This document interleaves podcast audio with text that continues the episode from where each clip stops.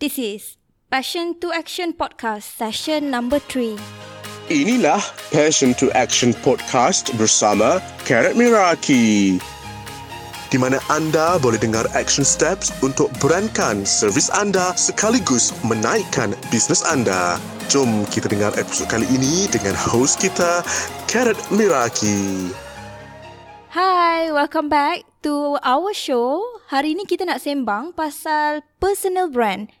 And kenapa penting sangat personal brand ni untuk you naikkan business you. Especially kalau you provide service. You tahu tak dekat Instagram dah ramai sangat orang yang dah develop personal brand untuk naikkan business diorang. So hari ni I nak share kenapa penting sangat and macam mana you pun boleh create personal brand untuk business you sendiri. Dalam Instagram kan kalau you tengok dah ramai dah influencer in different area of expertise daripada model, makeup artist, photographer and diorang semua ada berbelas ribu follower and some of the follower memang dah loyal dah dengan that influencer. That means kalau ada orang kutuk diorang mesti ada orang backup. And diorang pun usually ada produk sendiri ataupun diorang ada uh, their own voice uh, untuk speak about a certain matters that focusing on certain issues. Okay, I bagi a few example. Contoh macam uh, Profesor Muhaya, dia ada follower 775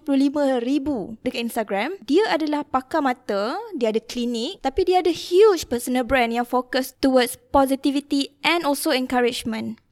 Uh, Najib Asadok, I hope I'm pronouncing his name right. Najib Asadok, dia ada 90.4 ribu follower and dia fokus kepada marketing and also copywriting.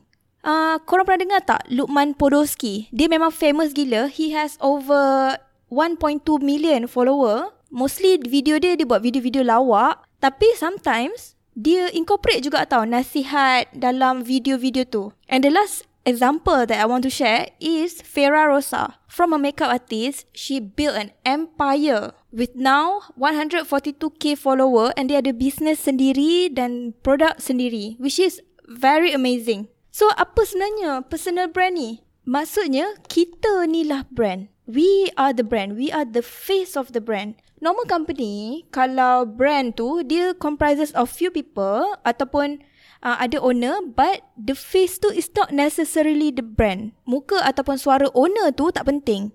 That is the normal brand, the conventional brand. Tapi kalau personal brand, kalau macam you create a personal brand and then lepas tu you berhenti sebab you nak buat benda lain ke, even if uh, they replace with someone else, ada orang yang ganti you dalam business you tu, tapi dia akan lain lah sebab it's not your voice anymore, it's not how you speak, it's not your face. So dia akan jadi lain tau. So sekarang ni kita nak create a connection with people untuk buat orang rasa uh, connected to us in a way yang they trust us and uh, they want to buy from us. Kenapa kita kena develop personal brand untuk diri kita sendiri? Zaman sekarang, where everyone is on social media and everyone has a business of some sort, it's so hard to stand out from the crowd tau. Macam kalau you makeup artist, berlambak lagi makeup artist, beratus makeup artist. Kalau you photographer, beratus lagi photographer. Apa je yang you buat, ada ramai lagi yang buat servis yang sama. So the simple question that you need to ask yourself here, kenapa your target audience kena beli daripada you? Kenapa dia orang kena ambil servis you? What is your USP? What is your unique selling point? Contoh kalau dalam konteks makeup lah kan. Uh, produk yang you pakai, style you makeup, cikgu yang you belajar, ataupun you ada share uh, video tutorial ataupun tips. Kalau daripada konteks fotografer ataupun macam videographer, jenis kamera ataupun lens yang you pakai, editing style, uh, different package that you have. So those are the selling point. Those are the unique selling point yang you rasa uh, you have but your competitor doesn't. Apa benda yang you ada tapi uh, competitor you tak ada, something like that. Tapi apa yang specialnya pasal you? Because you are special. Sebab dalam dunia ni tak ada orang yang ada the same combination of you punya ilmu, experience and also the way your mind works. So, if we have a personal brand, bukan orang yang cari servis kita je yang follow kita. Orang yang berminat dengan konten kita pun akan follow. Not only that, we can create a community. Sebab in the future, they might be our customer. Maybe diorang tak nak lagi service kita, tapi they already followed us from the start because of the content that we give. Because of the value that we give. So lepas tu, dia pun akan incline untuk think about us bila dia perlukan servis tu. Other advantage is the possibility of expanding your business. Maksudnya you nak scale you punya business tu lagi senang kalau you ada personal brand. Kalau you decided untuk deviate and then you nak change to something else pun tak ada masalah sebab you are your brand. So you can pivot your brand and try something else uh, daripada create product ataupun you jadi ambassador for a brand now that you already know betapa pentingnya personal brand untuk naikkan you punya business, especially kalau you provide service, the first thing that you need to do is to decide who is your target audience. You have to decide so that you can build your brand and content around your target audience. Sebab kan, personal brand is not about you. It's not about you. It's about who are you serving. So kalau kita decide on this now, you will know exactly what kind of content yang you kena produce. Bila dah tahu siapa you punya target audience, you kena tahu kat mana you nak develop you punya brand. Sebab dekat sekarang ni, social media pun ada banyak. Ada banyak platform. So, you nak kena decide which one is the correct platform. Dia tak ada jawapan yang salah ke betul. Tapi, you have to decide on one platform to start uh, based on this survey, this internet survey 2018 that I read from MCMC, SKMM, you tahu tak 73.8% of content sharing which is the highest adalah through social media. Sebab itulah you kena gunakan betul-betul social media untuk naikkan you punya business. Content sharing ni memang penting untuk develop brand sebab in order to grow, you have to create awareness. Kalau baru start, start with one platform first you have to focus on developing the brand first.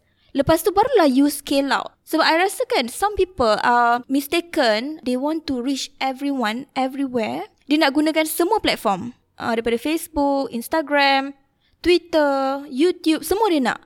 But you have to understand tau, kalau you baru nak start and then you terus nak all out, you akan senang putus asa. Sebab kan you semangat sangat and then you macam push yourself to do more that you are able. Lagi satu, memanglah kalau lagi banyak platform lagi bagus sebab you are everywhere. You ada kat mana-mana je boleh nampak you. Tapi kita tak nak tau yang dikejar tu tak dapat, yang dikandung tu berciciran. So you kena tahu, you kena tahu kat mana you punya target audience ni consume content. Sebab you nak bagi content untuk diorang betul tak? So you have to make sure yang diorang memang consume content dekat situ. At that platform. Okay, sekarang ni kita cerita platform pula.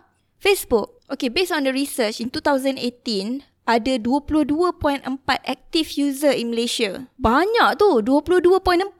The highest percentage of user 30% are in their 20s and 25.9% in their 30s. Uh, the next one is YouTube. YouTube has the second highest user after Facebook, which is 16.6 million. Banyak gila. Maksudnya memang ramai orang consume content dekat YouTube. Kalau you are good with camera and you are good at talking in front of a camera, you can get really creative with YouTube. Especially if you have the right equipment. Then Instagram pula. In 2018, there's 11 million, which is still a lot. Not as much as Facebook, tapi banyak tu. Uh, 52.5% are women and 47.5 are men. And the highest user age is from 18 years old to 34 years old. Instagram focus on lifestyle and also pretty pictures. Maksudnya kalau you punya content is more towards lifestyle stuff, then you can utilize Instagram very well. Kalau you tak suka gambar-gambar cantik, kalau you prefer spreading words, you can use Twitter. And the last one is LinkedIn. LinkedIn ni dia more to professional feel lah, professional people like doctor, researcher and all that. Um, so from the research that I read, the second lowest social media platform is actually LinkedIn with 4.6 million. Number dia memang kecil, tapi tapi maksudnya competition you pun kurang. So it's easier for you to establish your brand sebab kurang competition. And then you pun boleh show off you punya certificate and you punya achievement untuk make a stronger brand. So the question here is, macam mana kita nak develop personal brand ni? First thing first, you have to focus on giving value. You kena bagi benda yang target audience you nak. Masa I buat research I tu kan, okay, the biggest reason why people share your content is because it is beneficial to them. Maksudnya kalau benda tu macam membantu diorang in any sort of way, that's the biggest reason they share. So kalau you punya content tu membantu orang, it's more likely for people to share your content to their follower ada banyak cara untuk you bagi value which is like ilmu ke ataupun any info any facts or any idea or also entertainment. The second one you have to focus on documenting and creating your journey. Sebab personal brand is after all personal. It's about human. It's about you. Orang follow you sebab dia suka you punya content and dia suka macam mana you deliver that content So by sharing your journey, you buat orang rasa macam they are part of the journey. And eventually, they will be cheering you on. You can also share your win and losses untuk tunjuk yang you ni manusia juga. You pun ada je up and down. And you pun bukan perfect. So bila you share benda-benda macam ni kan, orang boleh connect better dengan you. Okay, This one goes without saying, you have to make sure you have the right audience. Kalau you tak ada the right audience, you have to come out with marketing strategy. Macam mana you nak create awareness tu? Macam mana you nak create awareness towards your brand? Apa-apa pun, benda yang paling penting, nombor satu, you have to make sure that you sit down and figure out what kind of brand do you want to be. You nak jadi brand macam mana? Siapa yang you nak jadi? What kind of person that you want to be? The second one, you have to know what problem are you trying to solve. Apa benda yang you cuba selesaikan untuk you punya target audience tu. And lastly, nombor tiga, how are you planning to help solve their problem? So, you dah tahu siapa yang you nak tolong, apa masalah yang diorang ada, and macam mana you nak tolong selesaikan masalah diorang. Okay, kita dah sampai ke penghujung. So, in today's episode, I dah share apa tu personal brand and why you need to adopt personal brand untuk make sure you stand out from the crowd. I pun dah share why you have to decide on your target audience and choose social media platform based on your target audience. And the last one was about how to position yourself as a brand. I really hope you gain something today. I see you in the next session. See ya!